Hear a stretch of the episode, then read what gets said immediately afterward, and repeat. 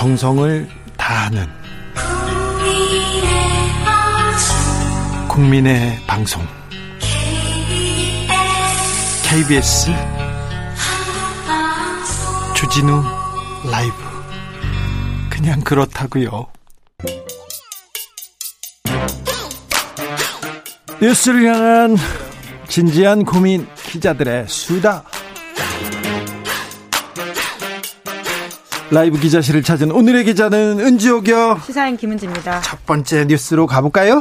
네, 채용비리 혐의로 재판을 받고 있는 신한금융지주 회장이 있는데요. 예. 이 심에서 무죄를 받았습니다. 아니, 일 심에서 유죄 받았어요. 그리고 이거 채용비리, 청년들 일자리 문제, 공정과 상식의 문제였는데 일 심에서 유죄 받았지 않습니까? 네, 일 심 판단이 완전히 뒤집어진 건데요. 네. 일 심에서는 징역 육 개월에 집행유예 이 년 선고받은 바가 있습니다. 어떤 혐의였습니까? 네, 이천십오 년에서 이천십육 년 신한은행장 재직 시에 지원자 삼십 명의 부정채용에 관여한 혐의 등을 받은 건데요. 예? 구체적으로 보면 조 회장이 이천십오 년 삼월부터 이천십칠 년 이월까지 신한은행장 맡았습니다. 네, 그렇죠. 이제 그래서 그때 이상구 금융감독원 임원의 아들 라응찬 전 신한금융지주 회장의 조카 손자 등에게 채용 과정에서 불공정한 혜택 줬다, 이런 혐의가 있었는데요. 네. 앞서 말씀드린 삼십 명의 부정 채용은 조병용 회장뿐만이 아니라 관련된 그 신한은행 관계자들이었고요. 네. 구체적으로는 이 세 명에 대해서는 조 회장의 책임이 있다라고 해서 법원에서 판단을 했습니다. 나머지도 다 유죄를 받았고요. 이 회장이 이 사람들은 찍어서 채용시켰다 해가지고 유죄가 나왔어요. 하지. 네, 일 심이 그랬다라고 하는 거죠. 하지만. 네, 게다가 그 두 사람은 심지어 지금도 신한은행 다니고 있다라고 그러니까요. 설록에서 보도하고 있거든요. 네. 그런데 항소심 재판부의 판단이 완전히 달랐는데 네. 일 심에서 부정 채용된 인정이 된 사람 세 명인데요. 그중에 두 명에 대해서는 정당한 합격자일 수도 있다, 이렇게 판단했습니다. 그 근거로는 상위권 대학, 각종 자격증 등 기본적인 요건을 갖췄기 때문에. 요건을 갖췄다고요? 네, 부정 통과자로만 볼 수 없다, 이렇게 봤고요. 또 나머지 한 명에 대해서는 조 회장이 관여한 사실을 인정하기 어렵다라고 판단했다고 합니다. 그래서 조, 무죄라는 거죠. 조은래, 김용아, 정총령 부장판사인데요. 아니 그런데 아무리 실력이 좀 뭐합니까? 아무리 공부 열심히 조, 좀 뭐합니까? 인맥과 어 인맥이 지금 더 중요하다, 이런 얘기로 들려요. 네, 그러니까 지금 이 심 판단의 일정 부분들이 그 사람들이 실제로 스펙이 좋았기 때문에 부정이 아닐 수도 있다라고 판단했기 때문에 이건, 이건 비판을 마, 사고 있는 건데요. 이건 말이 안 돼요. 네, 재판부는 다른 지원자들과 마찬가지로 일정 정도의 합격자 사정을 거쳤다면 일률적으로 부정 통과자라고 볼 수 없다. 그러니까 채용 비리에 대해서 굉장히 좁고 엄격하게 해석했다라고 볼 수 있는 건데요. 그러다 보니까 여러 가지 비판을 사고 있는데, 물론 이 이 심 재판부도 채용 비리 자체에 대해서는 심각한 범죄다, 이렇게 밝히고 있습니다. 심각한 범죄죠. 그런데 범죄인데 이렇게 봐주십니까? 네, 이 회장의 관여바와 그리고는 그 당사자들이 부정인지 모르겠다, 이런 건데요. 관행이라는 미명 아래 청탁을 받고 연고관계가 있는 특이자는 임직원 명단으로 관리하거나 그걸 작성하지 않아도 내부 임직원 또는 외부인들로부터 전달받아서 별도로 관리했다면 그 사실만으로 채용 비리 임직 의심을 초래할 수 있다, 이렇게 단호하게 지적을 하고 있거든요. 하지만 조 회장은 무죄다라고 했기 때문에 예, 일정 부분 이번 판결이 논란이 되고 있는 지점이 있습니다. 그럼 앞으로 어떻게 됩니까? 네, 검찰이 상고 여부를 살피겠다라고 했는데요. 현재 경제지와 보수지를 중심으로는 이 사건을 전하면서 조 회장의 삼 년인 가능성에 대한 이야기도 하고 계속 있습니다. 계속 다 이제 조 회장 다시 연임해야 된다, 이 기사를 계속 쓰고 있더라고요. 네, 사법 리스크 털었기 때문에 가능하다, 영업이익이 늘었고 앞서서 이미 네 번이나 한 사람이 있다라는 식의 기사를 내보내고 있는 건데요. 아이고, 기자님들 왜 그러세요? 네, 그러니까 금융권발 후문으로 세 번째 회장 선임 가능성이 매우 높은 것으로 알려져 있다. 보수도 진보도 다 쓰고 경제지들 다 쓰고 그러더라고요. 왜 그러는지 모르겠어요. 아, 라응찬 회장이라고 전임 회장이었습니다. 신한은행 회장이 아, 이상득 전 의원을 통해서 이명박 전 대통령의 당선 축하금으로 돈을 삼억을 남산에서 운전기사가 트렁크에다 실어줬어요. 그런데 검사들이 수사를 안 하고요. 이거 낭찬 회장과 그 주변 사람들 처벌받지 않았습니다. 제대로. 그리고 은행이라는 데가 공정과 신뢰가 생명인데 아닙니까? 그런데 여기에서 인맥을 가지고 사람을 뽑았어요. 관리했어요. 그런데 반성하지 않고 이제 연임해도 된다, 뭐 사법 리스크 털었다 이렇게 얘기하면 이 땅의 공정, 청년들한테 뭐라고 얘기할 겁니까, 판사님? 강다솔님께서 김성태 의원 억울하겠네요. 억울합니다. 강원랜드에서 그 많은 사람들이 부정채용 됐었습니까? 다 불법 청탁으로. 그런데 무슨 어른들이 청년들한테 일자리를 해주겠다, 공정한 사회를 만들어주겠다, 이런 문제부터 잘 처리해야 됩니다. 구칠칠팔님께서 그럼 실력 없는, 실력 있는 사람이면 지금 실업자가 없습니까? 말도 안 되는 판결이네요. 그러니까요. 명문대 나오고 좋은 대학교 나오고 스펙 좋으면, 그러면 부정으로 들어가도 아, 그 사람이 실력이 있을 만해. 이게 무슨 논리입니까? 이게 무슨 법치입니까? 네, 이번 판결에서 또 업무방해죄에 대한 법적인 지적을 또 했다고는 하는데요. 여튼 그런 비판들이 충분히 나올 수 있는 지점이 있다고 봅니다. 아, 청년들한테 박탈감, 상실감 주지 말아야 된다고 그렇게 얘기를 하는데 판사님들 왜 그러세요? 도대체 조은래, 김용아, 정총령 판사님. 네, 제 생각이었습니다. 네. 판결은 존중돼야 되지만 이 청년들의 암울한 미래를 걱정한다면서 더, 어? 그 자체만으로 채용비리의 의심을 초래할 수 있다면서 이렇게 판결을 하셨네요. 네. 지켜보겠습니다. 어떤 판결이 계속 나오는지 제가 판사님들. 다음 뉴스로 가보겠습니다. 네, 뉴욕타임스가 한국의 헤어롤에 대한 기사를 썼습니다. 헤어롤을 이렇게 머리에다 말고 이렇게 이렇게 컬 만드는 그런 거죠? 네, 사실 제가 가장 인상 깊게 기억하는 헤어롤은 이정미 어, 예, 헌법재판소장, 헌법재판. 그렇죠. 아, 소장은 아니었고 대행이었죠, 당시에. 네. 예. 이정미 헌법재판관이 머리 달고 나와서 굉장히 인상적이었었는데요. 전 세계의 유명세를 탔죠. 그것 때문에. 네, 탄핵 당시에 얼마나 정신이 없었는지를 보여주는 아주 상징적인 장면이었었는데. 그렇습니다. 네. 요새는 젊은이들 사이에서 그게 아니라 앞머리에 롤을, 헤어롤을 하고 길거리에 다니는 모습들이 일반적인데요. 그러니까요. 아마 보셨을 겁니다. 어, 많이 봤죠. 네. 젊은 친구들은 이렇게 말고 가는데 저게 패션은 아니고, 아, 누구한테 잘 보이려고 하는데 다른 사람들은 쳐다봐도 되는구나 이렇게 생각하나 보다. 근데 좀 이상하다 이렇게 생각됐습니다. 네, 제 생각입니다. 그 해석이 딱 맞습니다. 이번에 뉴욕타임스가 그러한 요새 한국의 일상적인 풍경이 된 그 장면들에 해석을 붙여가지고는 전 세계에 보도를 했는데요. 뭐라고 해석했어요? 네, 말씀처럼 그 미적 기준의 변화와 세대 차이를 나타내는 상징으로 떠올랐다라는 식의 이야기인 건데요. 네. 그 가는 길에 나를 쳐다보는 사람들은 내가 누군지 모르기 때문에 신경 쓰지 않겠고, 결과론적으로 나를 만나는 사람에게 잘 보이는 게 중요하다는 아주 실용적인 태도들을 가지고 있다라는 이야기를 하고 있는 건데, 실제로 이 기사에는 대학생 정모 씨 이야기가 인용되어 있거든요. 모임에 네. 가기 전에 완벽한 컬을 유지하기 위해서 집 밖으로 이동하면서도 헤어롤을 하는데 어머니가 분명히 지적을 한다라는 거죠. 네. 하지만 그것을 신경 쓰지 않고 목적지에서 외모가 더 중요하고 내가 신경 쓰는 사람들 앞에서만 잘 보이면 그만이다라는 이야기가 인용되어 있습니다. 우리는 내가 어떤 상태인가, 내가 어떤가가 보다 남이 나를 어떻게 바라봐 주는가, 그게 굉장히 중요한데 일단 다른 사람들의 시선을 의식하지 않는다. 이게 우리 젊은이들의 핵심 입니다. 이렇게 보여집니다. 네, 그러니까 굉장히 실용적인 태도라고 볼 수 있습니다. 타인의 시선을 어떤 때는 인정, 인식을 하고 인정하긴 하는데요. 자기가 모르는 사람들이 나를 어떻게 보는지는 중요하지 않다라고 본다라는 게 핵심이거든요. 네. 이제 그러다 보니까 요즘 길거리나 버스 안에서 이런 모습들을 남들이 보는 건 신경 쓰지 않고 결과론적으로 내가 어떻게 사는 방식대로 살겠다라는 이야기를 한다는 건데요. 사실 굉장히 일상의 풍경인데 외신 기자의 눈으로 또 이렇게 해석할 수 있구나 싶어서 저는 좀 재밌게 읽은 기사입니다. 뉴욕타임 타임스가 이제 한국의 이런 세세한 부분까지 이렇게 같이 기사를 씁니다. 어제 어, 비티에스가 큰 음악상을 탔고요. 그 옆에는 고진영, 프로골퍼 고진영 선수가 엘피지에이에서 상금왕과 올해의 선수상을 다 휩쓰는 그런 장면이 나왔어요. 한국의 이 작은 부분도 이제 문화적으로 해석해서 전 세계가 주목하기 시작했습니다. 네, 자, 넷플릭스도 그렇고요. 그러니까요. 네. 넷플릭스도 뭐 드라마가 올라가자마자 일 등하고 막 그럽니다. 우리는 좀 이 정도 수준입니다. 자, 다음 뉴스는요?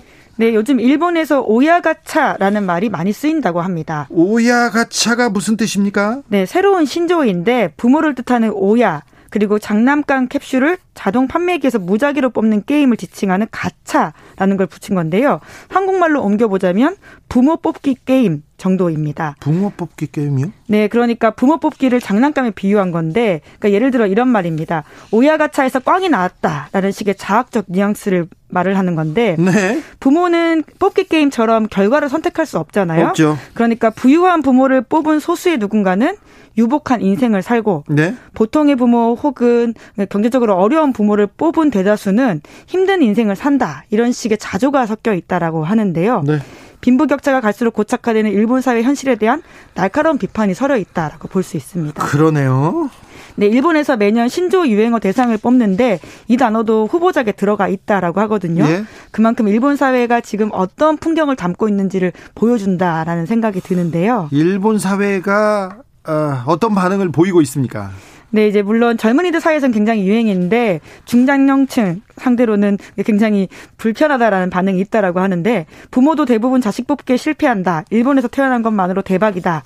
가정폭력에 시달리는 진짜 어려운 상황이 아니라면 노력하라.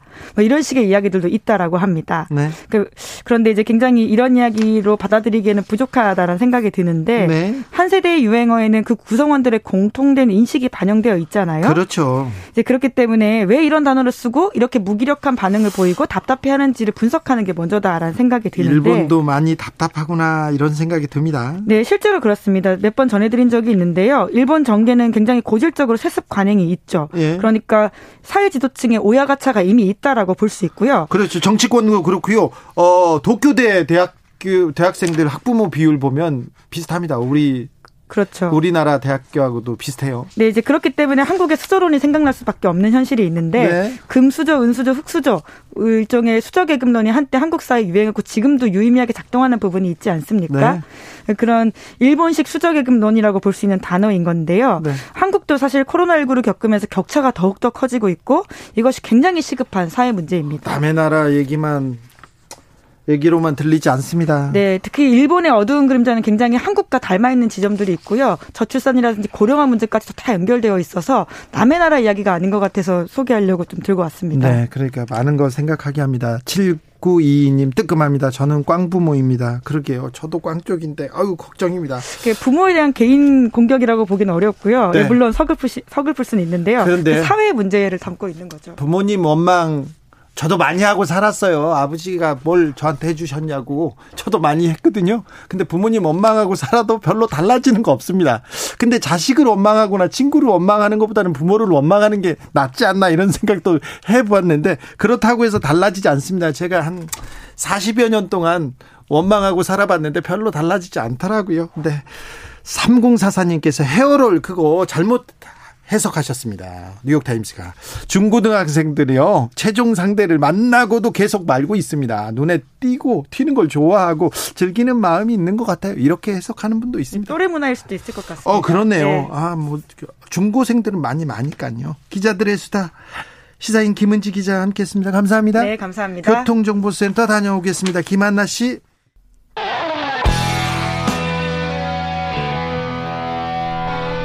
스치기만 해도 똑똑해진다. 드라이브 스루 시사 주진우 라이브.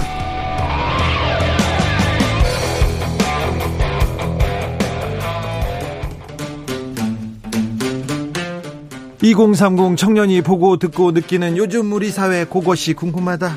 여야 국회의원들에게 묻겠습니다. 요즘 뭐하니? 오늘은 요즘 뭐하니 특별판입니다. 청년들을 위해서 이렇게 열심히 뛰고 있다는 얘기 좀 들어봐야 되겠습니다. 뭘 하고 있는지도 좀 따져봐야 되겠습니다. 더불어민주당 이소영 의원 어서 오세요. 네, 안녕하세요. 이소영입니다. 국민의힘 김은혜 의원 오셨습니다. 어서 오세요. 안녕하세요. 네. 김은혜 의원입니다. 이소영 의원 오늘은 어떻게 보내셨어요? 오늘은 어, 갑자기 이렇게 어떻게 보냈냐고 물어보시니까 네. 할 말이 없네요. 아, 오늘은 상임위에서 네. 법안 심사가 있어가지고 네. 열심히 국회의원으로서 활동하면서 보냈습니다. 그리고요? 밥은 뭐 먹었어요? 밥은 메뉴를 물어보시는 건가요? 네. 아니, 양, 마, 말씀하시면 양, 양밥을 먹었습니다. 그래요? 네. 저도 돈 벌어서 사 먹으려고 그래요. 아, 네. 자, 김은혜 의원님, 네. 대장동 때문에 열심히 뛰어다니시더니 요새는 뭘로 바쁘십니까? 요즘도 대장동. 네, 대장동. 대장동은 어떻게 풀어야 됩니까? 잘이라고 하면 야단 맞죠. 네, 아니, 괜찮습니다. 네. 대장동은 삼월까지 갈 것 같은데 어떡하죠? 네, 이제 가야죠. 잘 정리해야죠. 네네. 네. 네. 네. 어, 오늘 점심은 어떻게 드셨어요? 아, 저 지금 계속 생각하고 있거든요. 내가 네. 점심 뭐 먹었지? 생각이 안 나요? 아, 생각났어요. 스파게티. 네. 어. 맛있겠네요. 네. 잘하셨어요. 네. 오늘 전직 대통령 전두환 씨가 사망했습니다. 어떤 느낌이 들던가요? 이소영 의원? 뭐 자연인으로서 한 사람이 사망한 거에 대해서는 애도하는 마음이 있는데 네. 사실 이제 이분에 대한 역사적인 평가는 냉정해야 된다고 생각을 하고요. 그러니까 마지막까지 사실 참 참회와 사과에 한마디 없이 이제 떠난 건데 그 부분은 안타깝게 생각을 합니다. 광주 민주화운동에 대해서 뭐 그 어떤 사과도 하지 않고 또 군사 쿠데타로 민주주의 후퇴시키고 인권 유린한 거에 대한 참회도 없었기 때문에 네. 우리가 그런 부분에 대해서는 역사적으로 계속 냉정하게 평가해야 된다고 생각합니다. 김은혜 의원님? 저는 이소영 의원님하고 전적으로 비슷하고요. 네. 애도를 표하긴 하지만 오일팔의 진실은 이대로 영영 묻혀버리는 거죠. 그래서 네. 광주 민주화운동 유족분들이 많이 힘들어하실 텐데 저는 그 역사적 과오와 책임에서 자유로울 수 없다. 네. 그래서 이 부분이 아쉬움으로 남는다라고 안타까워요. 말씀드리고 싶어요. 네. 네. 김은혜 의원님은 조문은 안 가시죠? 네. 네. 알겠습니다. 어, 청년들을 잡아라. 지금 양쪽 대선 캠프에서 바삐 뛰고 있습니다. 근데 이소영 의원, 네. 어, 이재명 후보가 오늘 공약도 내고 청년들을 위해서 뭘 확실히 잡겠다 이렇게 마구 쏟아내고 있더라고요. 그 청년 관련해서는 좀 새로운 소식 하나 이제 나왔으니 방송 나왔으니까 전하고 싶은데 네. 그 지금 민주당 저희 당 같은 경우에는 선대위 전체가 이제 쇄신하고 있는 상황이기도 하고 이제 모든 의원들이 선대위 직책을 내려놓고 이제 후보에게 네. 새로운 선대위 쇄신안을 전권 위임하겠다 이렇게 해서 새로운 판을 짜고 있기는 한데요. 그거랑 별도로 당의 청년 당원들 그리고 청년 의원들이 몇 주 전부터 구상하던 게 있습니다. 내일 네. 바로 발족을 하는데 이제 청년 선대위를 별도로 만들 예정입니다. 네. 그래서 독립한 예산과 조직과 의사결정 구조를 가지고 실제로 청년들의 삶을 같이 고민하고 정책 대안을 내고 청년들과 소통하는 그런 선대위를 만들려고 하거든요. 네. 그래서 그 청년 선대위 발족에 대해서 이재명 후보도 전적으로 뭐 지원을 하고 공감을 하면서 모든 걸 함께 하겠다 이렇게 하고 있고요. 청년선대위원장은 누굽니까? 구성은 어떻게 되어 있습니까? 청년선대위원장은 내일 아홉 시에 발표할 예정이고 아직은 비밀입니다. 뭐 그렇게 중요한 것도 아닌데 뭘 비밀로 하세요? 그래도 이런 그 좀 호기심을 네. 유발할 필요가 있어서요. 구성은 청년 의원들이 다 들어갑니까? 청년 의원들은 들어가긴 하지만 국회의원들이 중심이 아니고요. 네. 우리 당 그리고 우리 당 지지자분들 중에서 정말 좋은 청년분들이 많습니다. 그분들이 중심이 될 겁니다. 좋은 청년분들이 많은데 청년 국회의원들이 민주당에 그렇게 많은데 왜 청년 마음을 그렇게 못 잡아요? 그 부분은 반성해야 된다고 스스로 생각합니다. 네, 네. 그렇습니까? 네. 청년 선대위원장 이니셜. 이니셜. 자, 윤석열 후보 캠프로 가보겠습니다. 윤석열 캠프. 어, 청년들한테 구애를 하고는 있는 건가요? 아니면 할아버지들한테만 구어, 구애하고 있는 건가요? 마음이 청년인 것도 중요하고 아, 예. 실제 청년인 것도 중요하겠죠. 네. 이제 아직 선대위에 합류를 하지 않아서 네. 정확하게 모르긴 하지만 그래도 우리 이준석 후보나 네. 또 홍준표 후보님께서 보여주셨던 네. 이번 단기적인 그런 노력이 아니라 네. 홍카콜라를 통해서 오랫동안 쌓아오셨던 홍 후보님의 노력이 저는 발현됐다고 보기 때문에 아 그렇죠. 청년들이 그 홍준표에 대해서는 열광해요. 근데 홍준표 후보가 그 청년들이랑 다른 곳을 향해 가는 것 같아요. 윤석열 캠프랑 아니고 윤석열 후보랑 아니고. 주진우 앵커님의 희망사항. 아니 희망사항 아니에요. 아니 요새 요새 그렇잖아요. 아 인정해야죠. 네. 그리고 사실 저는 청년들하고 눈높이를 맞춰야 된다고 생각하는 게 네. 역대 선거나 이런 큰 장이 서면 네. 청년들을 오히려 액세서리처럼 여기면서 이분들을 입에 달고 살지만 결과적으로 청년을 정치에서 소외시켰잖아요. 그렇죠. 그래서 지금 거 그랬죠. 지금까지 그랬죠. 네. 그러니까 이분들도 청년분들도 더 이상 이용당하기 싫다. 네. 그리고 소외되지 않겠다고 선언한 거기 때문에 저희가 지난번에 청년분들의 탈당도 뼈아프게 생각하거든요. 예. 단 한 분이라도 나갔다면 왜 나가셨는지를 그거는 저희가 반성해야 된다고 생각하고요. 내가 청년 좀 알아 그런 것보단 잘 모르지만 공감대, 눈높이를 맞추고 싶어요. 그런 노력을 차분차분 시작하는 게 저는 중요하다고 생각합니다. 네. 맞습니다. 오오칠님께서 김은혜 의원님 다른 국힘당 분들이랑 네. 좀 다른 것 같아요. 좀 많이 다릅니다. 전두환 씨에 대한 깔끔한 정리 응원합니다. 국힘당 개혁에 앞장서 주세요. 아, 네. 전 대표 선거 나갔을 때 네. 오일팔 정신을 헌법 정문에 담아야 된다고 그랬었거든요. 네. 네. 그래서 어 많이 다릅니다, 이분. 예, 같이 저는 가야 된다고 생각합니다. 그럼 당연한 거죠. 그리고 국민의힘 많은 분들도 그렇게 생각해요. 네. 네. 자, 최근에 청년층 마음을 잡겠다, 잡겠다 하는데 어, 이재명 후보도 그렇고 윤석열 후보도 그렇고 이공삼공 남성들만 너무 챙기는 거 아닌가? 여성들에 대한 정책은 좀 오히려 더 소홀한 거 아닌가? 이런 비판도 나옵니다. 그, 그거, 그거는 저는 사실은 아니라고 생각을 하고요. 예. 사실 저도 그렇고, 많은 민주당 의원, 그리고 이재명 후보의 문제의식은 사실 지금 청년들이 진짜 바라고 기대하는 거는 남혐도 아니고, 여혐도 아니고, 남성 중심도 아니고, 여성 중심도 아니고, 지금 청년 세대가 역사상 어떻게 보면 가장 취약한, 가장 기회의 문이 좁은, 정말 어려움 속에 놓여있는 세대이기 때문에 더 많은 기회와 더 많은 삶에서의 안정감을 이제 부여받, 부여받는 것이라고 음. 생각을 하거든요. 그래서 그런 측면에서는, 어, 여성과 남성을 갈라서, 뭐 여성편, 남성편, 뭐 무엇이, 어느 세대가 더 중요하냐, 어느 성별이 더 중요하냐, 이제 이런 얘기를 하는 것이 아니라, 어, 실질적으로 여성이든 남성이든 지금 정말 어려운 상황에 놓여있는 청년들에게 더 많은 기회를 부여하고 같이 잘 살 수 있는 환경, 경쟁을 조금이라도 완화할 수 있는 방안, 이런 것들 내놓는 거라고 생각을 합니다. 네. 그래서 그런 측면에서는 후보도 그렇고 당도 그렇고 동일합니다. 김은혜 의원님. 저도 어, 이소영 의원님 왜 이렇게 비슷하죠? 네. 예, 기본... 비슷하고 좋습니다. 아니, 서로 이제 공통점을 만들어가면 좋죠. 기본적으로 청년의 문제는 남녀 문제가 아니죠. 네. 또 어떤 사건이 터질 때 이게 여성 문제냐 남성 문제냐 혹은 어, 페미냐 반페미냐의 그런 프레임 안에 정치인은 가둬지면 안 된다. 네.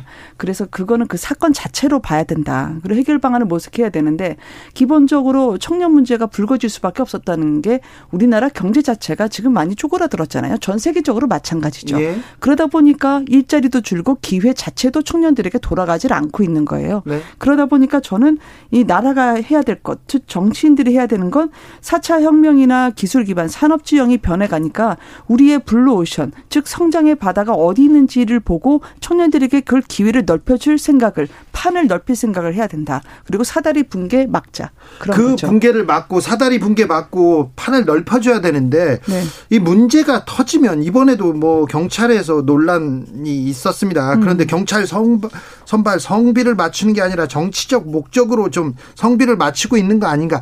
국민의힘 쪽에서 이 반패미에 기대고 있다는 주장 있습니다. 있습니다. 계속 이준석 대표는 이런 비판 네. 받을 수밖에 없고요. 네. 아니 근데 그 이준석 대표는 이제 평소에 자신의 입장을 얘기한 거긴 할 텐데요. 네. 저는 이게 어, 그때 당시 사고가 났을 때 전 정말 큰 문제라고 봤는데 네. 이게 어, 오히려 그 피해자가 양산이 됐는데도 경찰이 그 현장을 지키지 못한 건 그건 정말 큰 문제죠. 그건 잘못이죠. 잘못이죠. 네. 그리고 저는 이게 너무 안타깝고 가해자에 대한 엄중한 처벌이 있길 바라고 피해자를 지키지 못한 경찰의 무능도 저는 비판받아 마땅하다 네네. 생각합니다. 네. 그런데 이 문제를 페미니즘 논쟁으로 버리는 건 안 된다. 그 장혜영 의원이 페미니즘 싫으면 여성을 죽이지 말라고 했는데 이건 페미니즘이 좋고 나쁘고의 문제가 아니라 사람을 죽이면 안 되는 문제죠. 네. 그러니까 이거를 어떻게 해야 강력범죄를 예방할 수 있고 안전한 사회를 만들 수 있는지에 대한 논의를 해야 되는 건데 살인사건을 놓고 이게 페미냐 안티페미냐라는 그런 소모적인 논쟁을 벌이는 게 데이트 폭력 사건, 살인사건의 그 유족과 피해자에게 어떤 도움이 되고 위로가 되는지 저는 반문하고 싶어요. 정치인들은 이런 프레임에 들어가면 안 된다는 거죠. 저도 마찬가지 생각인데 그 문제는 사실 여성과 남성의 문제로 다룰 음. 문제는 아니었다고 생각을 하고요. 네. 그... 사실 이준석 대표 같은 경우에는 국민의힘 전당대회 과정에서 그리고 사칠 재보궐선거 과정에서 페미니즘에 대한 어떤 공격 그리고 여성과 남성의 어떤 갈등을 조장하는 방식으로 음, 이익을 얻은 거는 전 사실이라고 생각합니다. 전 여성으로서 그렇게 평가하고 있고요. 근데 사실은 이거를 패미냐 반패미냐 이런 그 구도에 기대서 정치인들이 정치적 이익을 도모하는 것은 과거의 정치인들이 지역 감정에 기대서 지역 갈등을 조장하면서 국민을 분열시키고 그 과정에서 이익을 얻는 것과 저는 비슷한 일이라고 생각하거든요. 그래서 정치가 하지 말아야 될 일이라고 생각하고 그 얼마 전 그 살인사건 문제를 포함해서 많은 사회적 불행이 있습니다. 거기에는 복잡한 원인이 있고요. 네. 우리가 그 문제를 단순히 뭐 여성의 문제, 남성의 문제, 뭐 남성의 탓이냐 여성의 탓이냐 이것이 아니라 조금 더 합리적이고 어, 사회적인 갈등을 봉합하고 통합하는 방식으로 논의하는 게 저는 맞다고 생각합니다. 이소영 의원은 경기 의왕 과천. 네. 그리고 김은혜 의원은 경기 분당 판교. 분당 판교는 예전에 성남시지 않습니까? 네, 지금도 예전에 성남, 지금도 성남시죠. 그렇죠. 지금도 네. 지금도 그 네. 예전에 이재명 전 성남시장이 아유 예. 네 거기 있었. 근데 네. 그 분당 그 지역 국민들이 네, 네. 이재명 후보를 좋아하죠. 아, 많이 좋아하세요. 그래요? 어떤 네. 측면을 좋아한다고 생각하세요? 어, 이재명 후보의 그 공약 이행률? 네. 추진력? 네. 어, 실행 능력 그런 거. 실행 능력? 네. 성과가 있었다? 네. 그렇게 보셨던 것 같아요. 자, 지역에서 보면 또 비판할 네. 점은 뭡니까? 이재명 후보님을요? 네. 어, 관계가 그렇게, 크게 나쁘진 않았는데. 네. 그럼 굳이 이, 비판 안 해도 됩니다. 아, 그래요? 네. 그럼 윤석열 추진, 후보를 비판하세요. 추진력과, 그럼. 추진력과 또 전체주의는 그 백지장 차이거든요. 아, 네. 네네. 그래요? 네. 그리고 저기, 그 이준석 후보, 아, 이준석 대표 말씀하신 것 관련해서 저도 페미 논쟁은 그분하고 이렇게 공개적으로 해본 적은 없는데 사실 청년들의 문제는 그건 것 같아요. 군대 갔다 오면 지원금 줘야 된다 혹은 취업에 있어서의 배려해야 된다는 걸 여성 남성의 문제가 아니라 나라를 위해서 헌신하고 그만큼 자기를 희생했으면 그 부분에 대해서는 저희는 정당한 보상을 해야 된다 생각하거든요. 예. 공정하다는 게 예측 가능하지 않았던 룰이었다. 그렇기 때문에 청년들이 좌절하는 거고 탈조선 얘기하는 거니까 열심히 일하면 보상받고 그에 따라서 내 미래가 예측 가능하다라는 투명성을 보완해주고 네. 저희가 그 판을 깔아주는 게 중요하다. 네, 정말 동의합니다. 네, 그런 아, 측면. 네. 네, 육삼, 오늘 이렇게 네. 서로 합치하면 육삼칠사님께서 네. 오랜만에 깨끗한 정치 마인드를 가진 젊은 국회의원들을 만나서 반갑습니다. 귀가 깨끗해집니다. 어우, 이렇게 생각하는 분들이 있습니다. 국민들 상식적으로 아, 잘 네. 깨어 있습니다. 잘 지켜보고 있습니다. 팔삼공구님 지금 청년 세대만 어려운 게 아니라 앞으로 청년 세대는 점점 더 힘들게 되는 사회 그렇죠. 구조라고 봅니다. 지금의 장년은 한때 청년이었습니다. 전 생애를 관통하는 정책이 필요합니다. 그렇죠. 청년 때 힘들지 않은 청춘이 어디에 있었습니까? 하지만 이 청년들한테 뭔가 희망, 비전은 좀 보여줘야 됩니다. 정치가 그런 좀 어, 해법을 만들어줘야 되는데 자 윤, 윤석열 후보 윤석열 네. 후보가 청년들을 위해서 뭘 해줄 수 있을까요? 어, 희망과 비전을 보여줘야 된다는 거 굉장히 상막 아직 막연한 이야기이긴 한데 네. 청년들한테 후보 자랑 좀 해주세요. 일단 어, 꾼이 아니다. 네. 달코단 사람이 아니다. 네. 믿을 수 있다. 네. 거짓말하지 않는다. 아니 그럼 제가 입증을 안 했지만 거짓말하지 않는 사람으로 전 알고 있다. 알겠습니다. 프롬프터 없이도 이렇게 잘합니다. 자 이재명 후보의 아, 장... 기다린 거죠. 네 알겠어요. 네. 알았어요. 이재명 후보 자랑 좀 해주세요. 이소영 의원님. 저는 청년들이 기대하는 거는 정치에 기대하는 거는 흉내를 내는 게 아니라 네. 공감을 하는 거라고 생각을 하거든요. 네. 근데 그 이재명 후보가 사실은 굉장히 어려운 청년 시절을 보냈잖아요. 네. 청소년 시절도 그렇고 이제 대학 다니면서도 굉장히 어려운 청년 시절 보냈는데 그래서 지금의 청년들이 겪고 있는 삶에서의 팍팍함과 어려움을 몸으로 네. 본인의 경험으로 공감하는 분이라고 생각을 해요. 네. 그래서 요새 입버릇처럼 말씀하시는 것이 지금 청년들이 단순히 기, 성장이 둔화되면서 기회가 좁아져서 어려운 것일 뿐만 아니라 네. 청년이 이렇게 어려운 상황인데 국가 전체적으로 재정적으로 보면 청년에 대한 배려도 굉장히 부족하다는 거예요. 그렇죠. 예를 들면은 지금 청년 세대가 전 국민의 이십 퍼센트 정도 되거든요. 천만 명 정도 되는데 전체 예산에서 청년에게 배려하고 지원하고 도움이 되는 예산은 한 이십조 원. 지금이 가장 뭐 역대 정부 중에 가장 높은 때임에도 불구하고 육백조 원이 넘어왔음에도 불구하고 한 삼 점 사 퍼센트 정도에 불과한데 예. 예. 이제 이 문제를 굉장히 중요하게 생각하고 중심에 놓고 발언하고 고민하고 정책을 내놓고 있거든요. 그런 음. 측면에서 그 청년의 어려움을 공감할 수 있는 후보다, 흉내가 네. 아니라 그 음. 점을 말씀드리고 싶습니다. 윤석열 후보도 사십구 세 가지고 아주 뭐 실패는 공감하는 그런 그런 공감 능력은 있을 것 같은데요. 그럴 수도 있, 네. 있겠죠. 네. 가장 어, 공감하는 부분, 실제로 겪었던 삶이 네. 저는 어, 훨씬 더 예측 가능하고 어, 솔직 담백하다. 그렇게 이야기를 하고 싶고요. 네. 다만 이제 이재명 후보가 여기까지 해야 되겠어요. 아, 우리, 그래요? 우리 한 번 더 만나서 아, 어, 청년 정책 말고 네네. 다른 정책도 얘기해야 되겠습니다. 네네. 오늘 말씀 감사했습니다. 이소영, 김은혜, 김은혜, 이소영 의원님 감사합니다. 네, 고맙습니다. 네. 감사합니다. 주진우 라이브 여기서 마치겠습니다. 오늘 돌발 퀴즈의 정답은 코스타리카였습니다. 저는 내일 오후 다섯 시 오 분에 돌아옵니다.